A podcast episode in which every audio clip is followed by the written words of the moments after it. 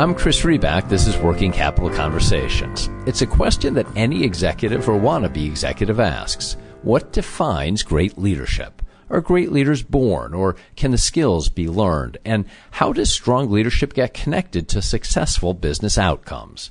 To learn more, I spoke with someone who not only spends much of his time thinking about leadership, but also writes and talks about it, and most importantly, has spent much of his life doing it.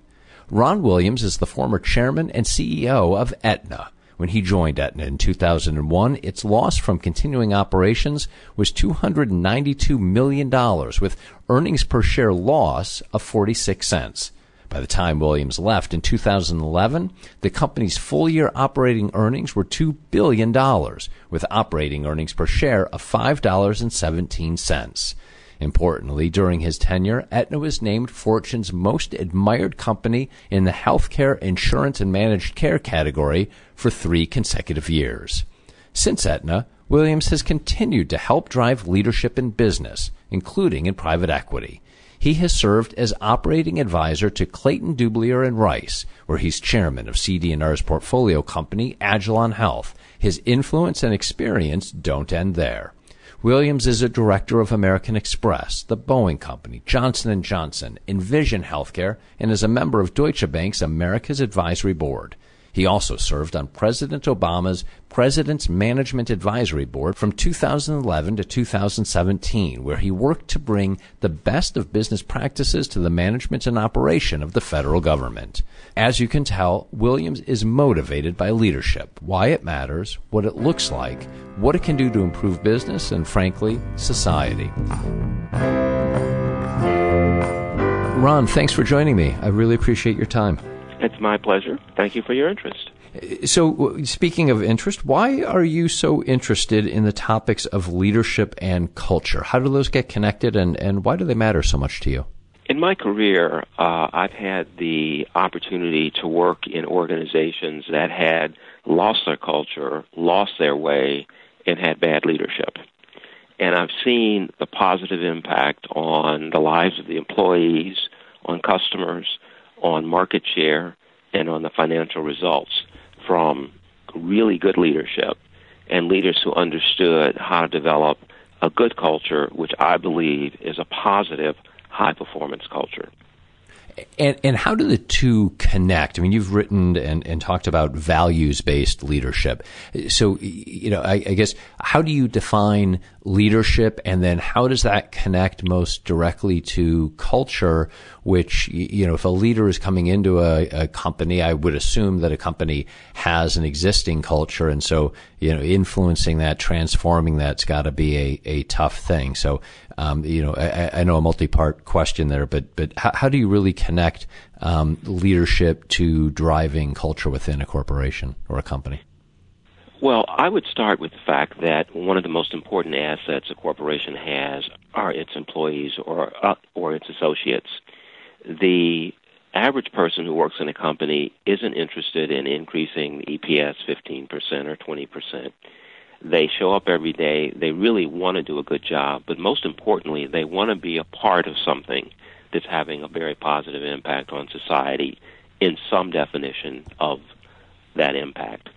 And so I think one of the things that leaders learn to do, good leaders, is to look for that connection between the historical culture of the company, the company's strategy, and that clear and elevating mission goal and values, which leads to a culture that is customer focused, but one that is all about accomplishing that clear and elevating goal. I think as a leader, one of the things I talk about is that leaders first have to learn to lead themselves. Then they learn to lead divisions or parts of an organization.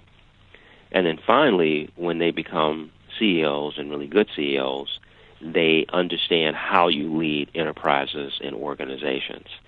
And so that's kind of the progression of leadership and the connection back to the employee, which ultimately shows up in profitability and market share.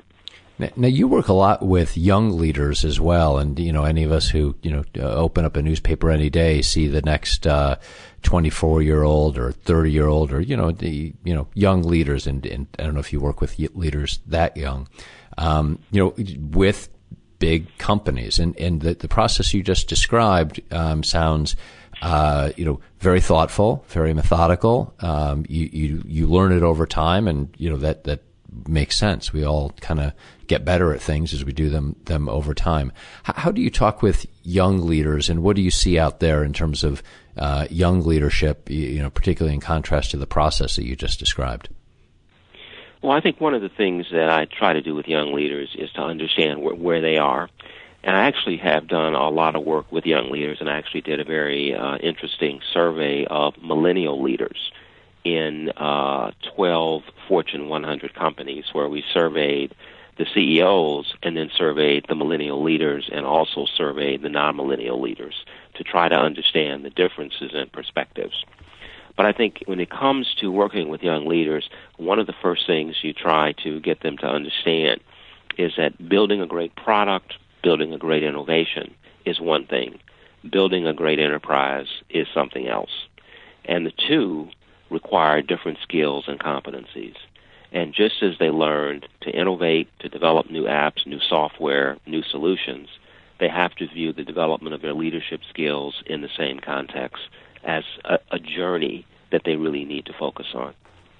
How hard is it? How hard is it to learn and uh, to uh, master may be the wrong word, but to to get really really good at?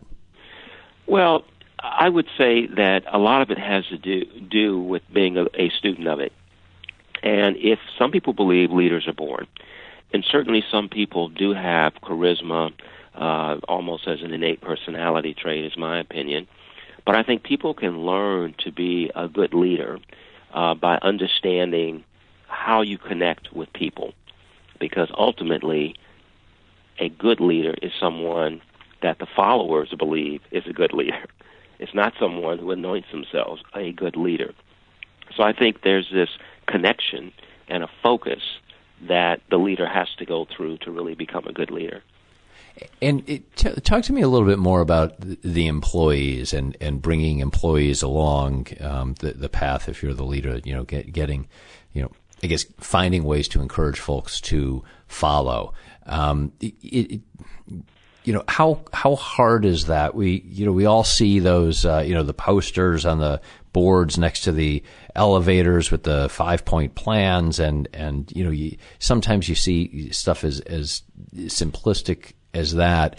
Um, but getting employees to really follow um, and and get inspired and buy into a culture and and you know follow that vision, um, it, has got to go beyond that. So, t- tell me what what have you learned about uh, you know really engaging employees? Maybe it goes back to the listening that you were just talking about. Well, I think it really does. That the, the culture of the company, every company I've been involved with who had lost their way, had at its root and foundation really good principles that were brought forward into the new culture. They simply ceased to pay attention to them and ceased to connect to them.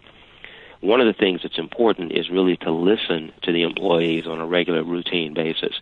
For example, something as simple as the CEO having lunch with 15 or 20 random employees once a month over a period of three or four years, you can talk to a lot of people. And I always had a great question that I asked them, which if you were king or queen for the day, what is the what are the two things that we should do that would make this a better place for our employees and a better place for our customers. And when you go through that kind of, of, of process, you get really good input, and that helps you articulate the vision, the values, the culture in a way that resonates. One of the questions I often get is how do you know what the culture of the company is? Because you see the banners, you see the the uh, posters, etc.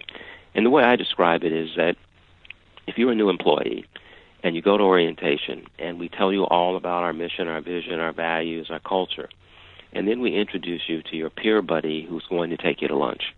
You go to lunch, you sit down at the table, you, you look around a little bit, and you lean over and you say, Now, how does it really work around here? What that person says is the culture of the company. And the CEO's job is to try to get alignment between what people believe the culture is and what the CEO believes the culture is. How aligned were those two when you took over as CEO of Aetna? Well, I think uh, when I took over as CEO, we had made an enormous amount of progress. I was president there for five years before I became CEO and worked hand in hand with Jack Rowe, who was the prior CEO, who really understood the power of culture.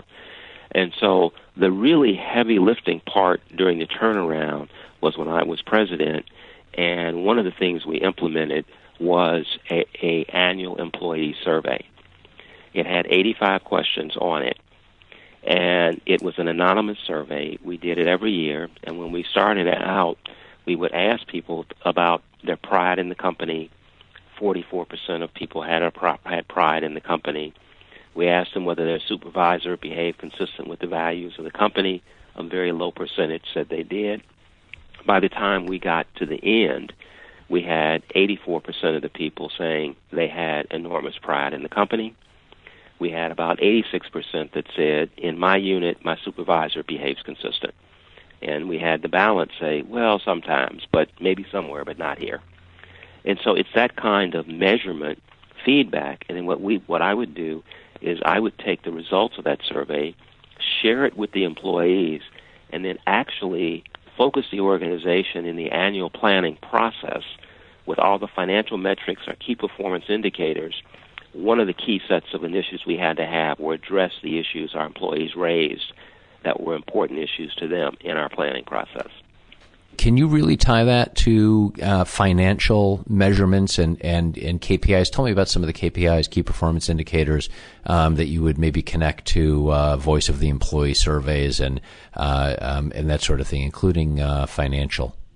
Well, I would start with um, when you measure customer satisfaction and you measure whether your customers are rating you high on the level of service they are receiving from the employees, it is a really good indicator. Things like net promoter score, is that what you're talking about? Net promoter scores, um, problem resolution on first call, yep. a degree to which uh, ID cards go out on time and are error free.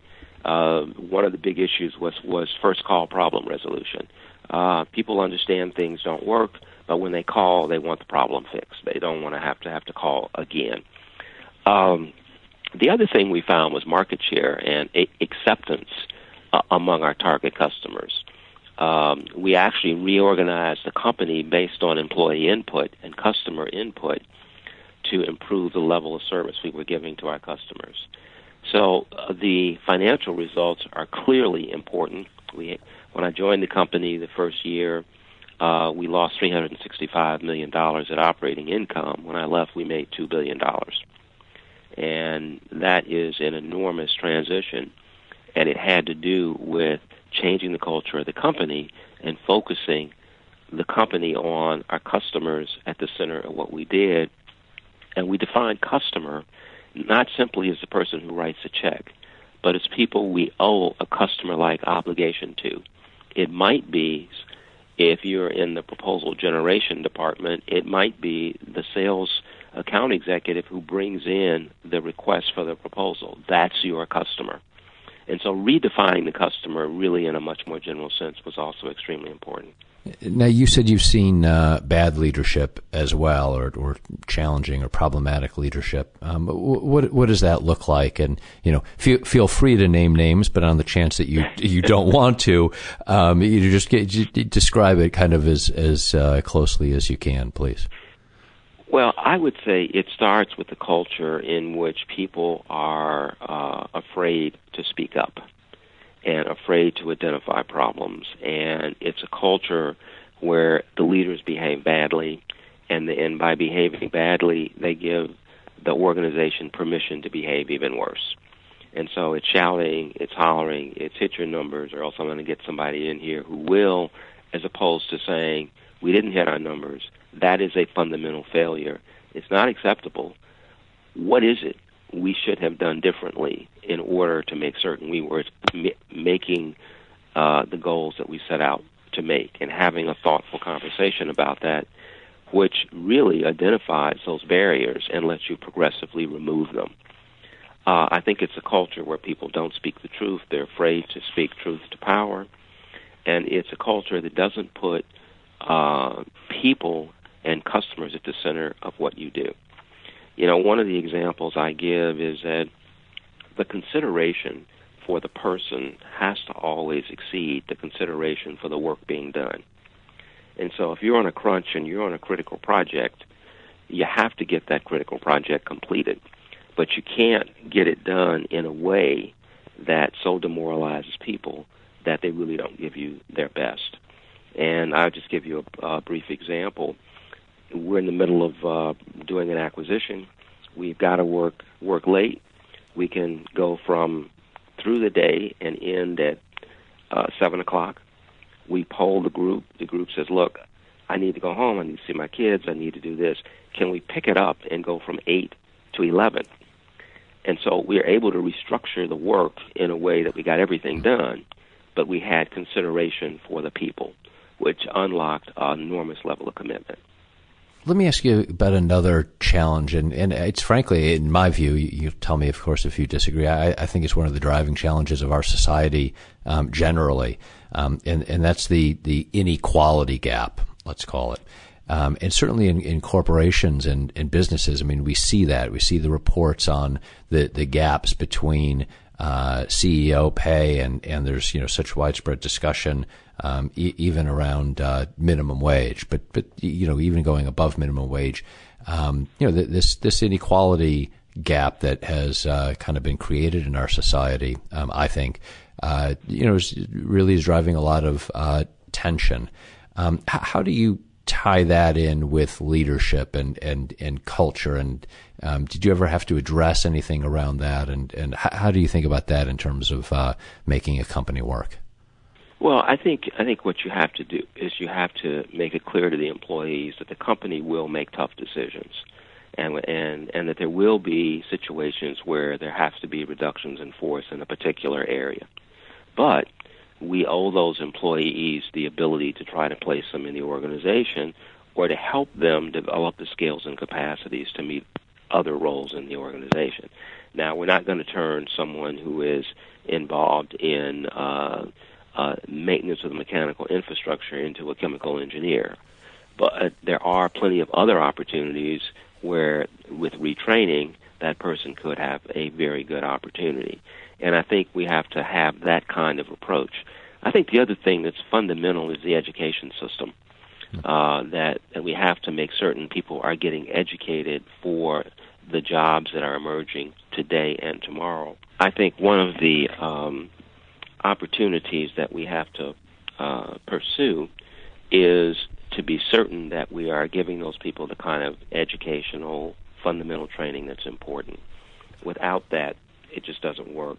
I think the other thing we have to be clear about is that the employees have an obligation to develop themselves, that no one's entitled to a job or entitled to a particular opportunity. That if we want to give them those opportunities, they have to be able to get out of their comfort zone and embrace them. So I think it's a bit of a two way street. And I bet you've seen, I mean, I know, you know, I've certainly seen it. I don't think employees mind that conversation. I, I think, it, it, again, please tell me if I if I'm wrong, but I would think that um, a conversation around uh, two-way streets, around shared responsibility, but then from the from the company side, from management side, meeting that obligation, actually putting the, the money where the mouth is, actually doing the training, actually investing in in the you know employee growth. And I, I hear you. Uh, you know, you're not going to turn somebody, certainly not going to turn me into a chemical engineer. I don't care how much money you throw at me. Uh, but but I, I, I I would think that that is that what you found? I mean, did employees react positively to that type of um, straight conversation, even if the you know even if it might have been a, a bit difficult for them to hear? Yes, uh, I think that's true. I think I think employees always found employees could handle uh, difficult conversations uh, if you talk to them in plain English and you were straight with them. They know uh, that that that not everything can be preserved. What they don't want is to run around euphemisms and lack of clarity. Yeah, I would uh, I would think so. Ron, you, you, dedicate part of your life now to private equity. Uh, what is it about that approach to capital and business building that you find attractive? I find private equity really attractive because it's an opportunity to take very good businesses or businesses that have the potential to be good or great and to help them live up to their potential. One of the things I find when I talk with my partners in private equity is collectively we spend time with businesses and executives that haven't had the privilege of all the scar tissue and mistakes that we've made over our careers. And the opportunity to bring that knowledge, expertise, and perspective to these businesses creates more jobs, creates value for our limited partners, and gives them very attractive returns on their capital. And so it's it's really a win-win-win all around to be able to work in private equity, take good businesses, and make them substantially better. You enjoy it? I enjoy it a lot. It's wonderful. I enjoy it, and I have to say that uh, I could not have picked a better firm. Uh, the Clayton Dubilier model is um, a great model because it combines the operating partner perspective with the uh, financial partner perspective, and and, together uh, it makes for an awesome team. Tell me about your background and, and how you got here. I saw that you grew up in Chicago. Um, that's my hometown as well. Tell me about your family and growing up there, and um, please tell me that you're a Cubs fan and not a White Sox fan. well, I, I have to say I grew up a uh, White Sox fan, but I did migrate to the Cubs over time. We were welcome but to I, have I, you. We, we, we were waiting for you, Ron. I, I grew up in Chicago. I went to a uh, went to public school there. I uh, when I graduated, I went to community college uh, for a couple of years, and then I went to Roosevelt University and uh, went to night school, and you know graduated in four years from the day I graduated from high school, and uh, went to work. And I, I'd always worked uh, full time during my um, my college years and went to work, ended up working in a company called Control Data, which was a terrific technology company. And then graduate school and then entrepreneurial, started companies, and then migrated into healthcare. So I've been very fortunate and had a, a lot of opportunity and a lot of help from people. Yeah, I'm sure you have, but but it sounds like particularly, you know, if you started, uh, and I saw that you'd gone to to Roosevelt, um, in starting in community college. I mean, you you uh, um, you know, you, you, must have done a lot of that clearly uh, on your own. I mean, you're certainly being gracious, and I'm sure you did get a lot of help. We all do, um, but but you also must have done, you know, just quite a bit of that uh, on your own. What did you? What was? I mean, you focus on leadership. I, am just assuming, imagining that um, that gets born in somebody at a young age. Um, what, what was, you know, was that from your parents? Was that from school? Was that from a friend? Who, who, how did you kind of get inspired as you were growing up? Well, you know, I have to say that uh, I really, I've never had a good answer to that. Obviously, my parents were instrumental. They were, you know, modestly educated, um, and uh, but uh, believed in hard work and discipline. Um, a lot of teachers were instrumental, and uh, I studied psychology, which turned out to be a really excellent uh, activity. Uh, you know, I think uh, this whole question of um, uh, what really uh, contributed to me getting to where I get to, I think one of the things that made a huge difference to me was uh, as an undergraduate, I studied psychology. As a graduate student, I studied clinical psychology and I joked that I became a capitalist the day I realized that in order to complete the last nine hours of my degree, I would have to work for free uh, for uh, a year. and uh, I joked that uh, that ended my interest in psychology uh, and my beginning uh, as being a capitalist. But I think sure. part of the answer is this notion learning to lead yourself is really part of the fundamental building blocks of a successful career and I think somehow or another I stumbled into the secrets related to that. Yeah, know know thyself. I think I read something that you had written that you the, the first lesson Absolutely. of leadership is know thyself. Absolutely. Absolutely. Ron, thank you. Thank you for your time and, and your thoughts on leadership and, and culture. I really appreciate it. Thank you.